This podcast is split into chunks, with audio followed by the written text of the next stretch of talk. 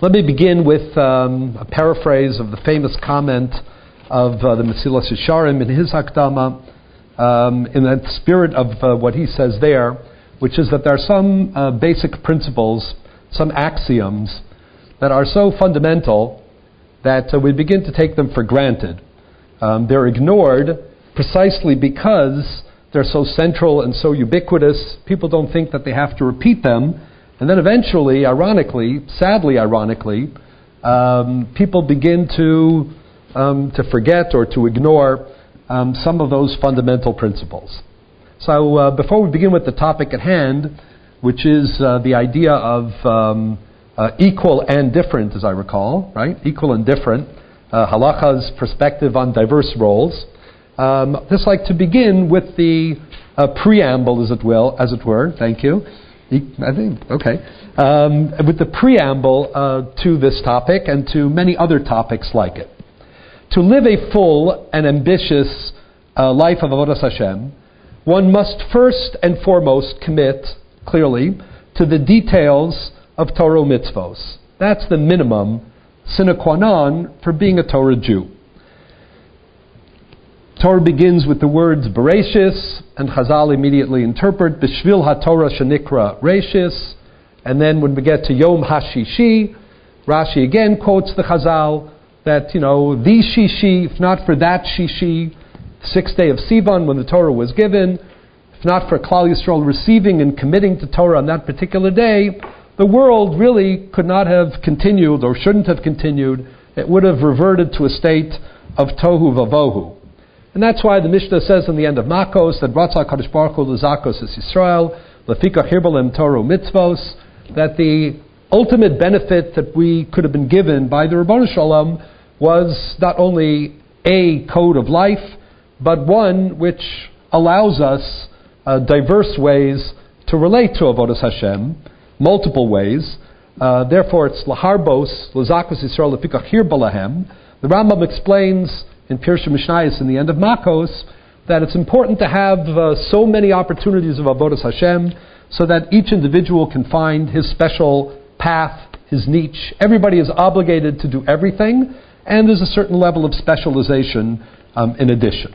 So, on the one hand, the first uh, point is that being a Torah Jew means fully committing to the observance, the punctilious observance of the details of Torah and of halacha, and finding one's identity, um, developing one's identity uh, in that process.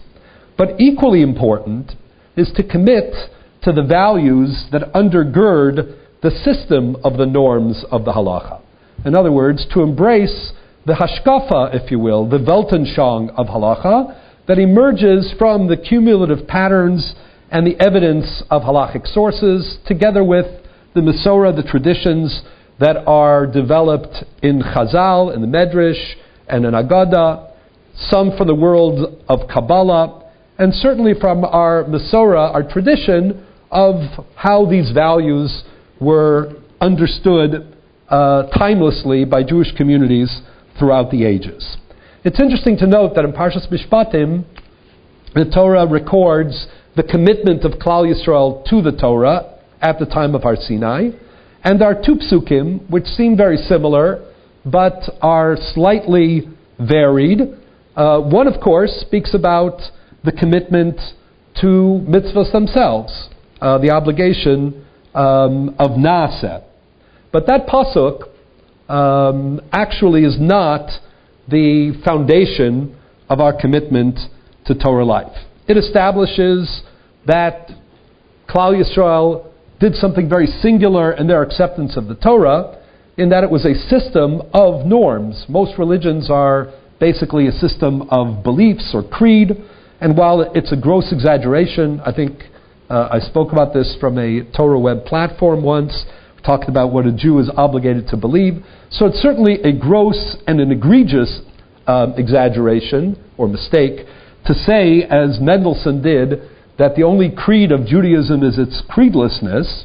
There are Ikari Amuna, and they're very central um, to Yahadus, indispensable to our commitment. The fact is that when Klal Yisrael said Naaseh, already they were doing something remarkable in the phenomenology of religion. They were accepting upon themselves not just loose or general beliefs, but an entire immersion, comprehensive commitment to Torah and to mitzvos. But what's fascinating is that it's only a few psukim, psukim later that the Torah really comes up with the maxim which defines halachic commitment in the bigger sense, and that is Kol asher diber Hashem, not, not nase, but nase v'nishma. And the question is, what does nase v'nishma add? In some respects, it may seem like a dilution given the original commitment, which simply was nase. But the fact is that there are two elements that enhance this second Kabbalah, and that's why it emerged as the formulation of halachic commitment from then to our own time. Firstly, that even after an exposure to the rationales, to the undergirding of the system, even after understanding it better because they heard it and they could also say Nishma, the primary surrender to HaKadosh Baruch Hu's will was still unqualified. It was still Nasa even after the Nishma. But more importantly, the second element, and that is there was a commitment for a Nishma, but a Nishma which would stem from the Nasa. In other words, the ultimate surrender to Hashem's will is to accept not only the details of halacha and not only its rationale, but the inner logic of halacha, namely the values that emerge from the halachic system, which don't necessarily coordinate with the values that we're exposed to in our daily life living in a larger society. The ability to commit not only to halachic practice, but to the hashkafa, to the values of halacha, and for those values to flow from, to come out of the commitment to halacha itself, that was truly a commitment that was timeless and that defined Klal Yisrael's commitment from that point on. Indeed, the Ramban, uh, as a leitmotif in his Perush al Torah, discusses the idea of accepting not only the details of halacha, but the implications, the philosophy behind it. In the very famous passage in Parshas Kedoshim, the Ramban explains that the Torah often speaks in very general terms, especially after it finishes delineating specifics, like when it says Kedoshim Tiyu, be holy, after numerous individual um, uh, uh, details and norms, in order to establish that beyond those details there is a philosophy of halacha. There are values. And al tihi naval birshus Torah. It's important not to use your knowledge to kind of uh, technically be compliant with the details of halacha. That, of course, is critical. That's part of the scrupulous, meticulous observance that we spoke of before. But that's only the first step. That's only the minimum. What you need to do after that is understand the system, be immersed in it, surrender your will to it, and adopt a value system which is consistent with those details. So that somebody who is technically compliant but knows how to game the system, if you will, is somebody who is flawed, deeply flawed, as an Oved Hashem, as an Ish Halacha. And the Ramban says this is true in the area of Kedoshim Tiyu, and it is true, he says, if you look at my Perush and Devarim on Vyasisa Hayashar V'Hatov, which deals with a much broader area of law, Choshen Mishpat, not Kedusha sanctity, but Yashar, Yashrus, and Tov Mishpat. And it's true, says the Ramban, if you look at my Perush and Parshas Emor, about something like Shabbos, where there's a mitzvah saseh of Shvisa b'Shabbos, and that mitzvah saseh of Shvisa b'Shabbos comes to add beyond the 39 avos malacha the spirit of Shabbos. The Ramban explains that in theory, if a person knew the lamates avos malachos well enough, and he was cynical enough, he could keep his business open on Shabbos, and if there's a good Erev in the community, there could be deliveries. It would almost be indistinguishable, the day of Shabbos, from a day of Chol. the mitzvah say of Shabbos, like Kedoshim Tiyu and like Vasisa Yasher Vatov, demand of us that we embrace not only the details, but that we embrace the philosophy behind halacha, that we be enthusiastic in understanding that this is the method that we develop a connection with Baruch Hu, how we are able to overcome the human problem of life. How can impotent, uh, flawed, puny man develop a connection with HaKadosh Baruch Hu, who's omnipotent and omniscient and simply beyond even our description? The answer is because the Rebbe Shalom gave us a gift. He gave us Torah mitzvos. That is the bridge.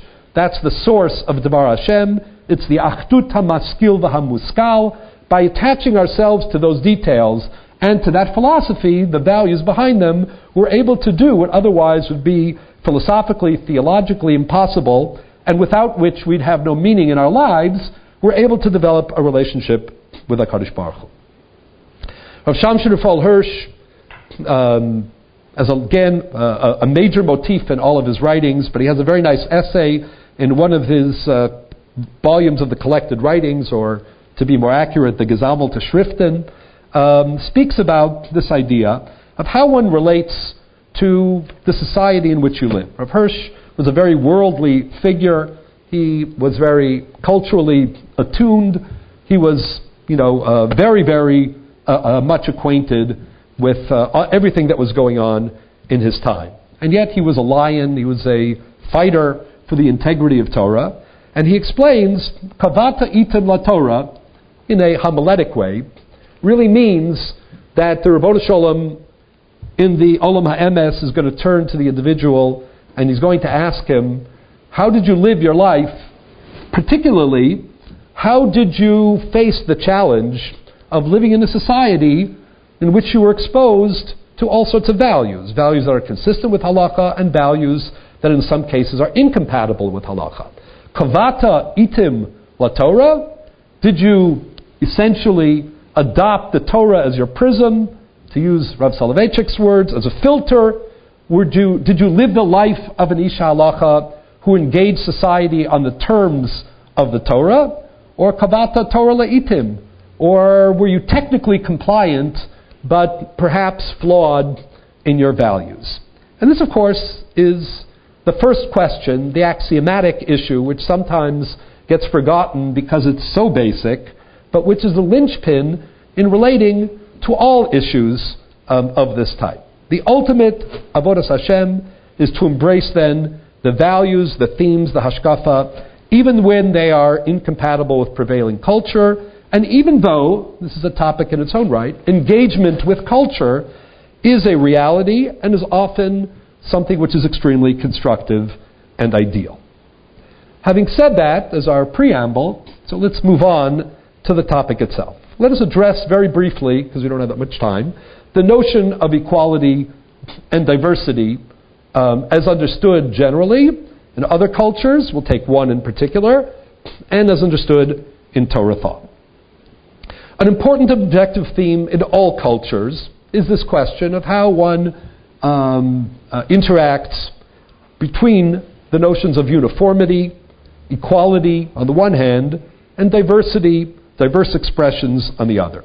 In our society, this has become a very current issue. It always has been in America, a place which has been described as a melting pot, a land of immigrants, people coming from all sorts of cultural backgrounds, uh, with wide repercussions in our society. But in recent times, the unfettered or unconstrained embrace of what is sometimes called egalitarianism, which only really means equality, but has come to mean much more than that, almost what I would call probably not the advocates would not agree, an uncritical equality, one which knows of no differences whatsoever.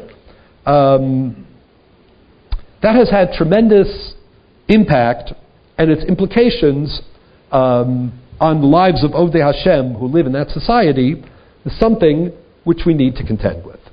So let me begin just by crystallizing um, the prevalent ethos.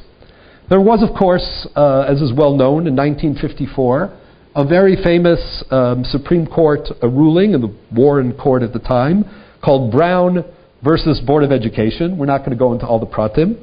But this ruling declared that racially based school separation was unconstitutional based on the principle, quote, that separate educational facilities are inherently unequal. Well, that ruling is to be applauded from a halachic perspective, as race is something which is certainly irrelevant to distinctiveness, and any suggestion to the contrary is certainly offensive and objectionable. The broader notion as it has kind of developed in American society beyond that particular application, that every different is also unequal, which has gained currency, in particularly in recent times, taking on some very extreme manifestations in our era, and particularly, I have to say, in the last um, five years and even in the last year, in some very peculiar applications, which promulgates an unfettered and uncritical egalitarianism, as I noted a moment ago, in almost all realms, has come to threaten religious integrity, even religious liberty, and even meaningful cultural diversity in this country. Although certainly I'm less concerned about that than I am about um, the possibility of meaningful avodas Hashem uh, in this society. While baseless discrimination based upon racial or other arbitrary considerations is reprehensible and antithetical to Torah ideology, the notion of different obligations and appropriate diverse expressions of spiritual halachic life and perhaps other realms of life is something that is certainly axiomatic in Yahadus. In a uh, very beautiful essay um, that was published um, in um, a group of essays by Rav Aaron Soloveitchik Zatzal some years ago, wrote a very nice article on um, civil rights and the dignity of man, in which he expressed um, this dialectic very clearly. From the standpoint of Torah, there can be no distinction between one human being and another on the basis of race or color. Any discrimination shown to a human being on account of the color of his or her skin constitutes loathsome barbarity. It must be conceded that the Torah recognizes a distinction between Jew and non Jew, which we will elaborate. This distinction, however, is not based upon race, origin, or color, but rather upon Kedusha, the holiness endowed by having been given and accepted the Torah. Furthermore, the distinction between Jew and non Jew does not involve any concept of inferiority, but is based primarily upon the unique and special burdens that are incumbent upon Jews. The concept of Ata v'chartanu, you, O God, have chosen, is implicit in the verse, and you shall say to Paro, Thus say God, Israel is my son, my firstborn. All the people of the world, in view of the perfect future, are the children of Hashem, inasmuch as in the end they will recognize the sovereignty of God. Israel is and will always remain the eldest son, the pioneer, and so on.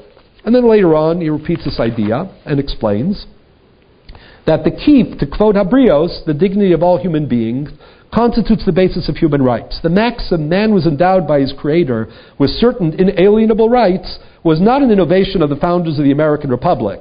These men were impressed with the doctrine of human rights, which flows naturally from the concept of the dignity of man and the image of God in which he created man. The concept of Brios is the basis of all civilized jurisprudence as well as the laws of justice in the Torah. But, another paragraph, while Jewish jurisprudence is in one respect begets modern civil law, in another respect it is distinct and unique. Insofar as the idea of human rights emanating from our common image of, of God, Tselem Elokim, is at the core of all mishpatim, the two codes of law are similar. However, Torah law is certainly distinct and unique in that whereas modern jurisprudence is completely and exclusively grounded in human rights, Torah jurisprudence is additionally founded upon the pillars of duties, chiyuvim, which we will get back to. This, of course, is a very um, important uh, and powerful statement, but one which I have to say, and this is meant as a compliment, not as a criticism, is not in the least um, innovative or mechudash. Rav Aaron Soloveitchik Zatzal beautifully captures, encapsulates what is a um, axiom in halachic life and what is rooted in the classical Makoros from the beginning uh, of Tanakh, including Chazal, down to the authoritative expositors of our own day. The halacha, while strongly advocating what the Rav Zatzal called axiological equality, the equality of human beings per se as Tselem Elokim, um, all humans who have that capacity uh, are equal in that respect, and the equality of Kedushas Israel, of sanctity of Jewish people between all segments within Jewish society, we'll discuss, Kohanim, Leviim, Yisraelim, and of course between the genders, male and female, also emphatically embraces the notion of multiple and diverse roles and even destinies for different populations within the Jewish world and in comparing Jews and non Jews in the bigger world of human beings.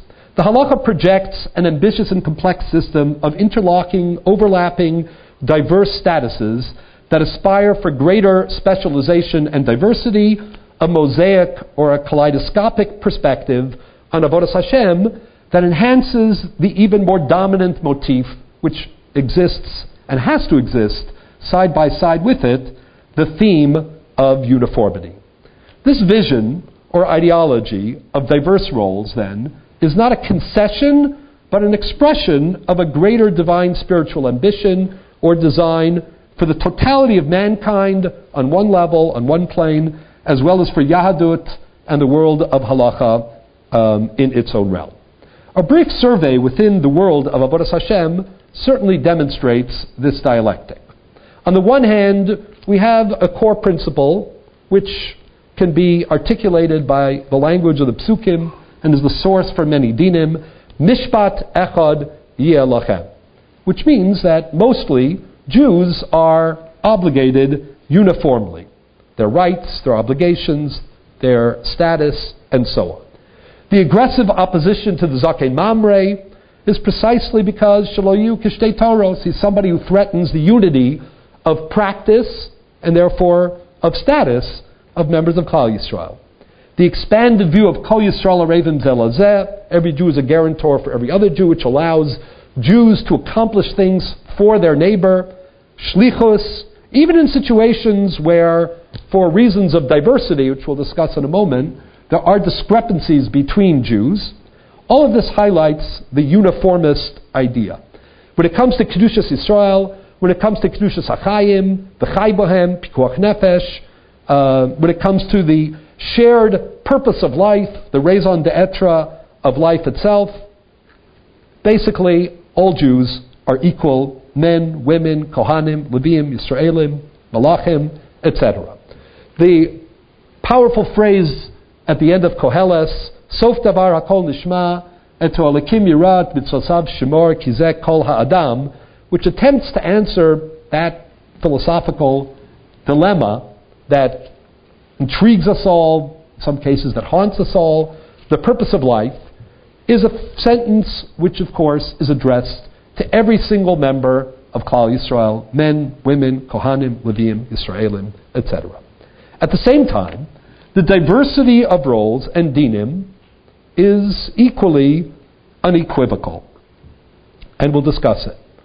Um, the Shvatim are treated differently not legally, but certainly there's an effort, as we'll discuss soon, to accentuate those separate, distinctive units which apparently reflect different balance uh, or emphases.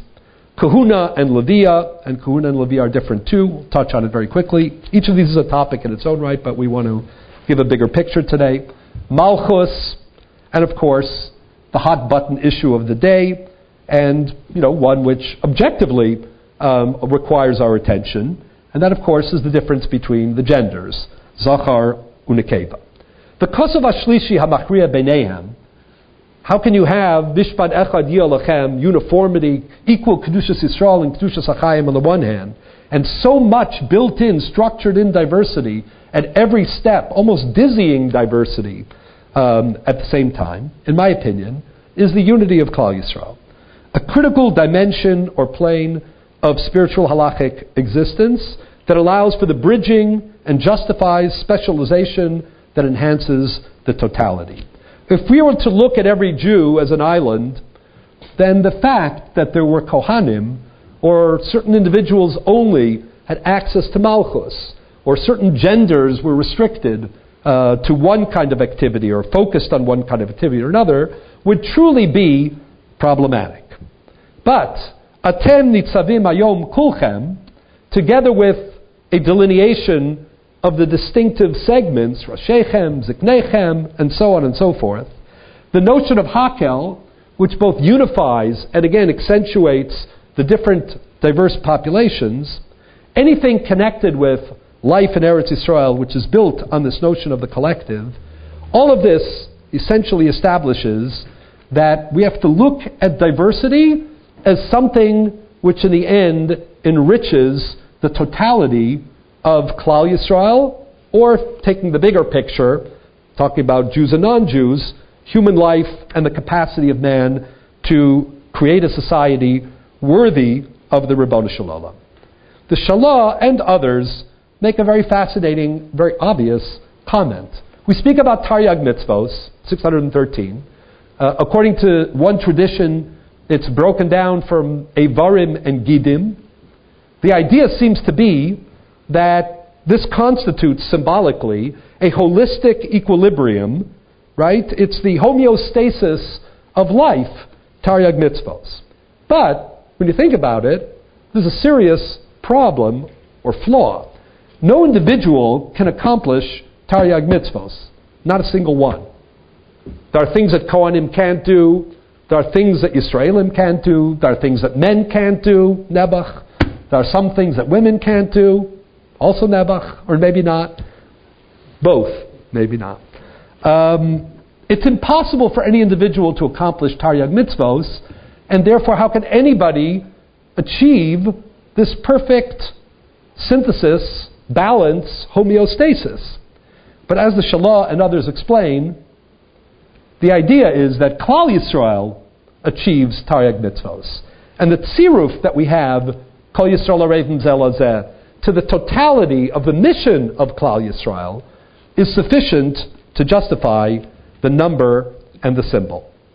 There are numerous psukim and halachos that demonstrate the tziruf of Yisraelim to the process of avodas kahuna and levia, even to the work of the Kohen Gadol, as well as to the office of the Melech. His source of authority is Klal Yisrael, the collective tzibur. The idea of shluchei derachmana and shluchei didan, Rabbi Willig was speaking about the rabbanim as shluchei derachmana, comes from that, certainly. But very specifically, a rebus and other elements, all of these identify, all of these establish that while there are areas that are diverse and in which individuals cannot participate, every member of Klal Yisrael, as a member of the Tzibor, is intimately connected with every obligation, all of the taryag that other members of Klal Yisrael are connected to. And the same is true with gender differences as well. Men are women, men are linked to the obligations that are very specific to women. Women are linked to the obligations that are very specific to men. And this is demonstrated in the halacha. We don't have time to do it right now. Um, often, again and again. The policy of specialization and the richness then of diversity basically establishes Yahadus in its realm and spirituality in the broader human realm, the Meleches Kohanim and Goy Kadosh variety, as a kind of a symphony, hopefully not a cacophony, one which is mostly Mishpat Echad Yelachem. Most people are playing the same tune, but enriched by the variety of the different instruments and even the variety of the chords themselves. As long as what emerges is a coherent whole, more to the point, a coherent whole which is enhanced by the diversity of its parts. Let's speak very specifically, just for a few minutes, about each of these areas. I have the, uh, it says here, when and men and women, Jews and Gentiles, Kohen, Levi, Israel, Rabbi, layman. Uh, the Rabbi and layman I'll leave because I'm sure Rabbi Willig took care of it. It sounded like um, you know, everything that needed to be said was said. Let me speak very briefly about some of the other categories, and Ud Chazon Moed, each one of these, they say, could be and should be elaborated on. Jews and non Jews. How do we understand that interaction? Klal Yisrael's distinctiveness, as formulated as Mamleches Kohanim Begoy Kadosh, is certainly significant. Bini Bechori Yisrael basically accentuates that the relationship between Klal Yisrael and the Ummah Ha'olam is like a Bechor in a family. Mamleches Kohanim Begoy Kadosh means that we are the Kohanim of the larger human population. And that, of course, establishes exactly this dialectic. On the one hand, equal kavod abrios and tzelem elokim, even those mefarshim who are extremely focused on the chosenness of Klal Yisrael, everybody is, but some mefarshim even more, Yehuda Levi, uh, the Maharal, Maral has very interesting pieces throughout his works in which, although he stresses the unique mission of Klal Yisrael, he accentuates the notion that Tselem Elokim applies equally, and Chaviv Adam Shenivra B'Tselem, to Jews and to non-Jews. Um, from the very beginning of the Torah until Avram Avinu, we read of the history of humanity, Adam, Noach, obviously. Avram Avinu himself, initially, after his name is changed, is one who emerges as Ab Hamon Goyim. He interacts with Yishmael, and each of these need to be elaborated because the pratim really illuminate this dialectic. After the Akedah, Ki Yitzchak Ikare Lechazara, Vayelchu Shneim Yachtav, repeated three times in that parsha, no more significant parsha in the Torah than the Akedah, certainly at that point. Atiyadati Kirei Elokimata. And immediately, Achrei Advar Ma'ela, Avram Avinu returns to check on the rest of his family, albeit not the family that will be his primary legacy and destiny, but he interacts and interconnects with that group as well, as he did earlier with Lot, who is partially his brother, certainly when he's in need, and so on. The fact is that all of Tanakh establishes that we haven't lost contact with the rest of the world of humanity. Achris Hayamim will be a time when all people will be um, commonly joined in the vision of, of uh, Avodas Hashem in different ways. But again, the pattern, the model, is one of Mamleches Kohanim, the Goy Kadosh. When it comes to the sanctity that emerges as a result of Tselem Elokim, equality and respect, at the same time, a recognition of important differences based on Kabbalah Satorah, a much greater um, commitment and immersion in Dvar Hashem. Indeed, even the Jewish perspective on the rest of humanity highlights this dialectic. On the one hand, again, uniformity, Sheva Mitzvahs B'nai Noach, and the concept of Ger Toshav apply across the board to all non-Jews. At the same time, there is a notion in Chazal of Shivim Umos, something which has halachic significance as well. Ba'er Hetev B'Shivim Lashon. Yerushalayim has 70 names. An acknowledgement that despite the equal status of non-Jews, each culture, each of the 70 distinctive non-Jewish cultures, also has a role to play. Lo hare Yishmael kahare Esav, not in Tanakh and not in the words of Chazal. And indeed, the rejection of the Migdal Bavel mentality may have been precisely due to the effort to homogenize and to make uniform to such an extent that this kind of diversity or different roles within humanity would have been obliterated. Torah tells us in Parshas Noach, as we know, that Vayhi kol haaretz safa achas dvarim achadim, Vayhi benasa mikedem, Vayimtzu bika be'eretz shinar, Vayeshvu sham, Vayomer Ishal Re'eu, we know the story and we know what happened. But in the end, the way the Torah describes it is that the Rabbanu Shalom seems to be blaming this uniformity for the theological flaw. Vayomer Hashem, Hein am echad v'safa achat l'kulam, v'zeh hachilam la'asos, ata lo yivatzer mehem, kol asher yazmu la'asos, hava nerda v'navla sham sfasam, asher lo yishmu ish sfas re'eu, and so on. Indeed, an appreciation of value of the differences between different cultures is an aspect of Yadus itself. At the same time, clearly the much bigger theme is the difference between Kedushas Yisrael and Tselem Elokim, an area which divides us from the rest of the non-Jewish world and determines that the dialectic of universal and particularistic is weighed, weighted in a certain way. The Sheva Mitzvahs B'nai Noach need to be um, uh, scrutinized in terms of their relationship with the 613. The extra Chiyuv Misa, or the extra uh, severe Onesh on the one hand, and the overlaps, when there are overlaps in the mitzvos, present a fascinating study at precisely in this issue of uniformity and diversity. Even when there's overlap, there are differences, And even despite the differences, there are some overlaps.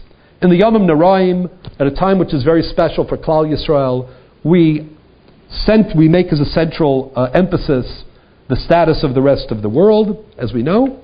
Karbanos are brought on Chagasukos, and at the same time, the bigger picture is the picture of the Bechiras Yisrael. The Ramban, in a famous comment in his Parish al Torah, addresses the question of why it is that Jews are not allowed to take interest and they're obligated every seven years to cancel debts of their fellow co religionists, Shmitas Ksafim. And when it comes to non Jews, there is no such prohibition. According to the Rambam, it's actually prohibited to apply this uh, special uh, chesed to non Jews. And the Ramban was bothered by it. The Ramban says, I don't understand. Do we discriminate against the non Jewish world? Do we belittle their um, stature as human beings? Tzelem Elokim. I'm elaborating a little bit, but that's essentially what he asks. And the Ramban's answer reflects, again, a certain perspective which is helpful in understanding this general principle. Ramban says there are aspects of the relationship between Jews and Jews which are singular because every Jew is a family member. Every Jew is Reyecha and he's also Achicha. And it would be, I'm adding this emphasis, Achzari, it would be actually improper, it would be cruel to treat your family members indistinguishably from your neighbors, even from good neighbors, never mind people who you have even less to do with. The hierarchy of interaction is a function of a common vision, common ideology, a common commitment to Torah and to mitzvos. The immersion in Taryag as opposed to Zayin establishes that Kedushas Yisrael is inimitable. Anything that stems from Kedushas Yisrael is going to distinguish the relationship between Jews and non Jews, notwithstanding the perspective of respect, of equality when it comes to Kavod HaBrios and Tzelem Elokim. Indeed, this is precisely what Yaakov Avinu said to Lavan in that faithful discussion between them. When Lavan finally um, acknowledges that Yaakov is going to go on his way, he finally uh, suggests a pact between them, and he suggests that Elokei Abraham, Velokei Nachor Yishbetu Veinenu, Elokei Avihem. Let us ecumenically, right, swear in the name of our common fathers' gods, Elokei Nachor, Elokei Abraham. Yaakov Avinu pointedly responds, respectfully but pointedly. He does enter into the covenant, but Vayishava Yaakov bepachad aviv Yitzchak. Jews have to know when to be universalist and when it's appropriate to be very specifically particularistic. That's a much bigger topic, but the principle is clear. Equality in many respects, diversity, there are consequences to diversity. They have momentum. Family is different than neighbors, and so on. Within the Jewish community and the Jewish world, we encounter diversity and uniformity as well, as we noted. Mostly, we're speaking about a singular, a single concept of Kedusha, a uniform concept of Kedushas Yisrael, as opposed to the relationship of Jews and non Jews, where Kedushas Yisrael is a big difference. But even here, we encounter significant diversity, and being committed to the values of the system, it's a diversity that we embrace, uh, and a diversity which allows for an enhancement of Avodah Hashem of each segment and of the totality of Klal Yisrael. The history of the Avos themselves, Avram, Yitzchak, and Yaakov, the midos that each one cultivated and uh, uh, provided as a legacy for the rest of uh, Klal Yisrael Dore Doros, the focus on the Shvatim, the bracha of Yaakov. I'm sorry, I'm rushing, but we have to end soon. I understand in Parshas Vayechi, which was very specific to each one of the Shvatim, but which in the end, as Rashi, quoting the Medrash notes, also applied to each one of them, accentuates different contribution and strengths, even as the uniformity is still there. It's fascinating that the Shvatim remain a separate unit in Klal Yisrael, even though they don't have a different halachic status. But in the carrying of the Mishkan or Atzmos Yosef, in Yerushas Eretz Yisrael, we divide according to Shvatim. There's a debate between the Rishonim whether that makes any difference in terms of the actual uh, portions. Rashi and the Ramban, based on the Gemara, each position is innovative and fascinating in a different way. The fact that being part of the Shevet might give you a different size portion is surely significant. The fact that it does not, and yet you apportion according to each Shevet, highlights in a different way this hierarchy or these differences and how important they remain. When it came to Yerushas Eretz Yisrael, Shvatim remained a category. When it came to certain matters of Beis Din, the notion of a Beis Din Hashevet in the Horayos sense, Ramban has a different notion of this in the beginning of Parsha Shoftim. The Nesiim, each one was appointed from a different Shevet, each one who brought a similar matana or korban, but according to Chazal, each with a very different machshava or lishma. Again, highlight this notion of diversity, each contributing and enhancing the totality, even as mostly we deal also with uniformity. When we move to kehuna, there we encounter a much more substantive division. Kehuna, the original Bechor, the transition from Bechor to Kehuna, is a topic, again, which requires a lot of elaboration, very relevant to this topic. Initially, Torah view was, or at least temporarily, that every family be able to partake in the kehuna in that special avoda, but only the Bechor. Then the decision, or whether that was always the decision, machlokas and the mefarshim, to diffuse, instead of diffusing it across all Klal Yisrael by means of the Bechor, but to take one group, one Shevet, Shevet Levi, and one part of Shevet Levi, Kehuna, to be the specialists when it came to the Avoda, that is a very fascinating, obviously, uh, transition. And when we say Bini Bechori Israel, obviously, that's much of what we have in mind in terms of comparing Klal Yisrael to the rest of the Ummah Sa'ola. When it comes to the question of Avoda, the concept of Zar, we're talking about a very serious limitation for members of Klal Yisrael and expansion for Kohanim, something that affects every aspect of their life. Tumas Kohanim and Abel, the kind of women that they can marry in Ishus, obviously matters having to do with the Avoda itself. In the case of Kehuna, we're not dealing with a difference in Kedushas Yisrael, but we're dealing with an additional concept of Kedusha, Kedushas Kehuna, the Kidashto. When it comes to Levi, in some respects, it's even more fascinating. Because the Leviim didn't have a special sanctity. There's no Kedushas Levia, at least according to many of the Mefarshim. The Leviim had a special status of Sherut, of Avoda. They had what the Rav Zatzal used to call Minui, not necessarily Kedusha. They had different roles, even though their level of sanctity was identical. When Korach's rebellion took place, something that the Rav Zatzal, are you okay?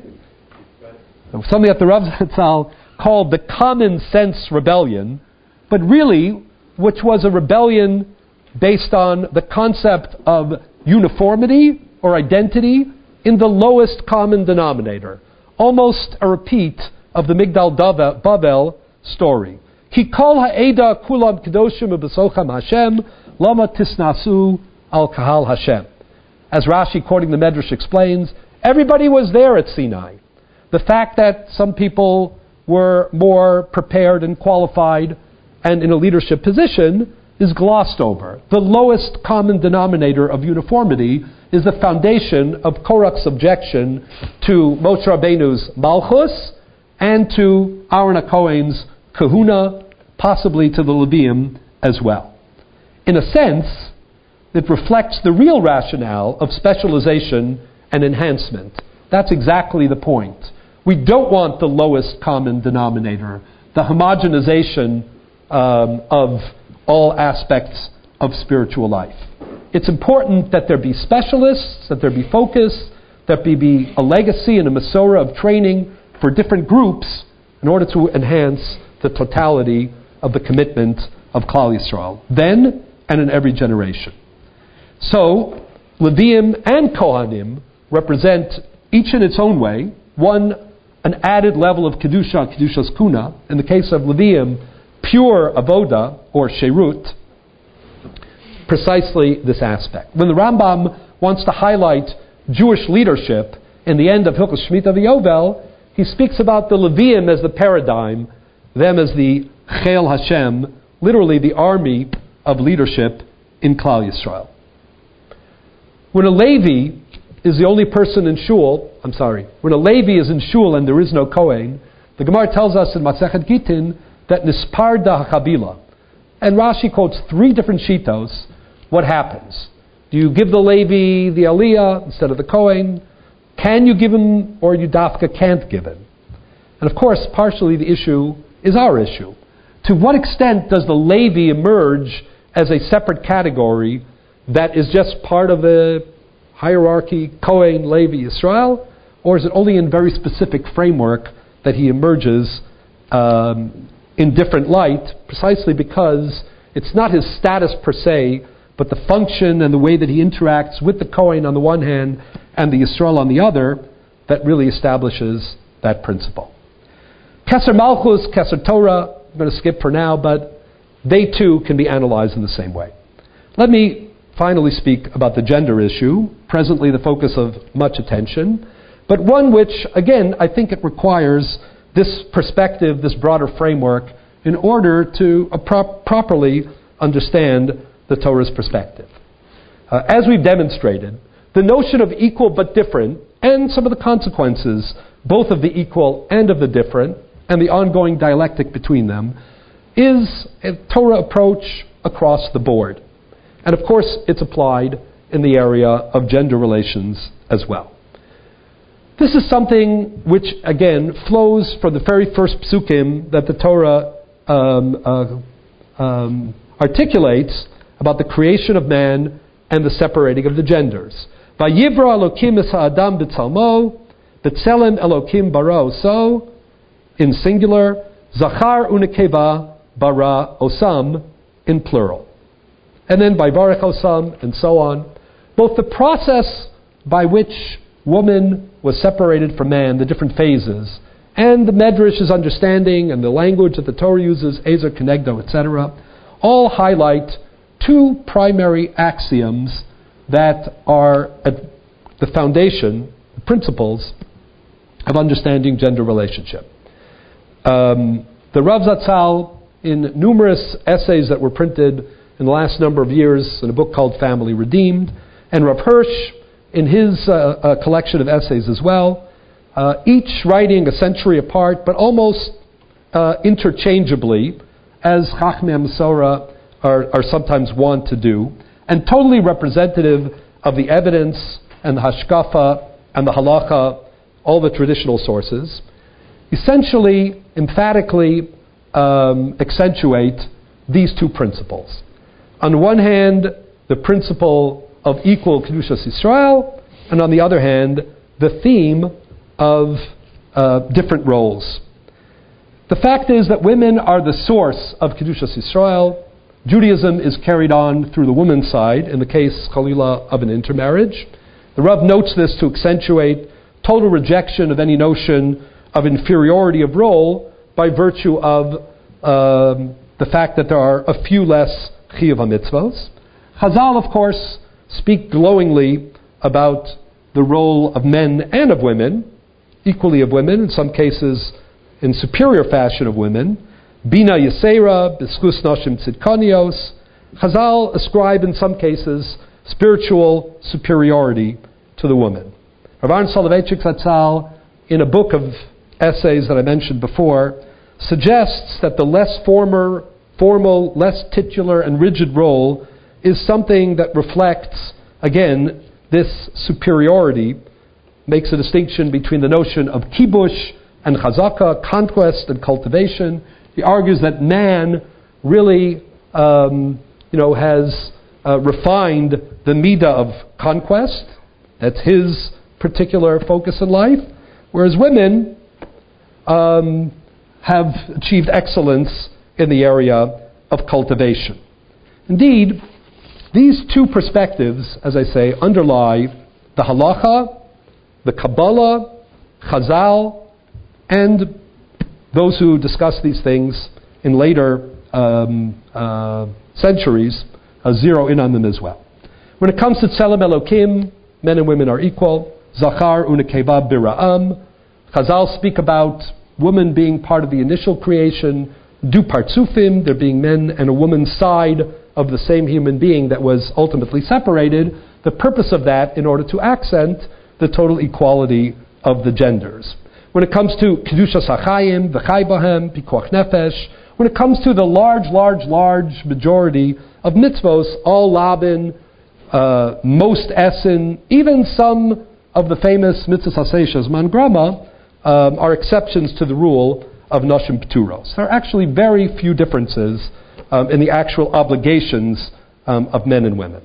Certainly, when it comes to the linchpins uh, of Yahadus, Avas Hashem and Yiras Hashem and Avodas Hashem, when it comes to applying that final pasuk in Koheles, Sof Davar Kol Nishma, Et Elokim Yirat Mitzosav Shemor, Kizek Kol Ha'adam, there is absolutely no difference between the genders. I'm going to read from Rav Hirsch because his writings are a little less known than Rav Soloveitchik's, but um, really they write the same thing. No Jewish concept has suffered more from distortion than the present day notion of the position accorded in Judaism to the Jewish woman.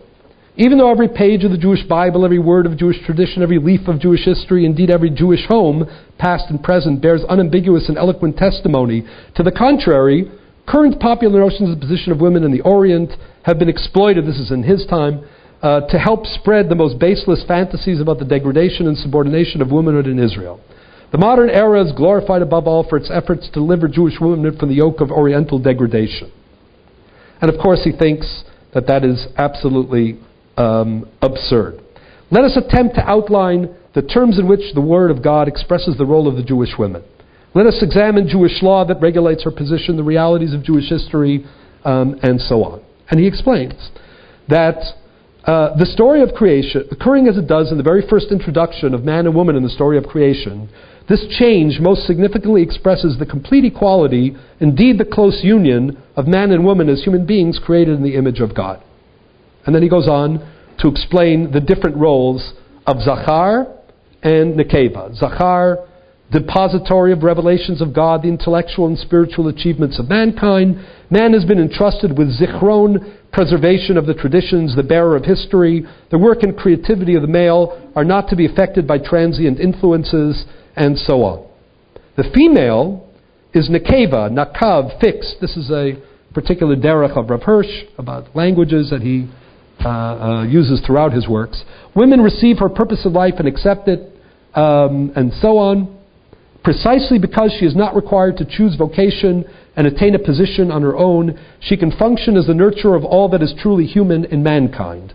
Consider the momentous words which the Father of all mankind, the educator and guardian for the course of human history, has proclaimed the ultimate healing and ingathering of mankind from the vagaries of their experiments in history making.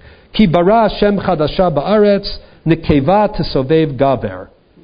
It is God who creates new things on earth, women encircles man. The male must strive to attain a vocation, a position, defined by a specific lot in the world, through which he is to make his personal contribution to the fulfillment the purpose common to all mankind. But as he struggles for success and achievements, he runs the danger of losing himself. He may come to regard his endeavors, which in fact are only a mean towards an end, as ends in themselves, as an all absorbing purpose of life, forgetting the larger purpose. He may in time come to subordinate and sacrifice the truly human aspects of his life to these superficial endeavors. This error probably accounts for virtually all the errors and delusions that have marked the history of mankind.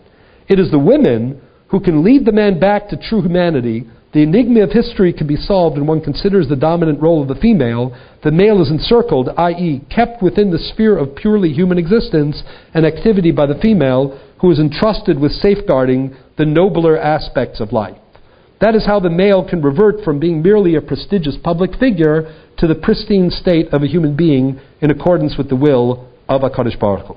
And he goes on uh, to talk about the differing roles in very interesting ways. The Rav Zatzal, very much in the same spirit, spoke about axiological uh, identity or equality together with polarity of roles. And again, the idea of complementarity of the two, the concept, of course, of Ezer Kenegdo. This difference, or these differences, together with the uniformity, is built in to the entire structure of halacha, as we well understand. On the one hand, the uniformity, as I discussed before, including the question of Kedushas Israel, which is entrusted with Dafka Jewish women. At the same time, in every area of halacha, while women uh, play an equal role, that role is usually diverse, different.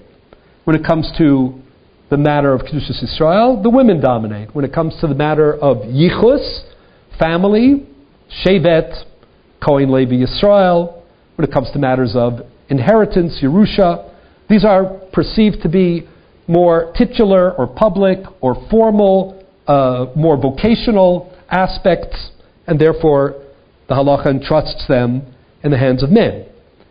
The marriage ceremony, which by definition is a bris, a covenant between men and women, is one in which the roles are intended to be different. Ki yikach ish isha, not kitilakach isha leish, and the attitudes and connection to the mitzvah of Pirya and various other aspects are different um, as well.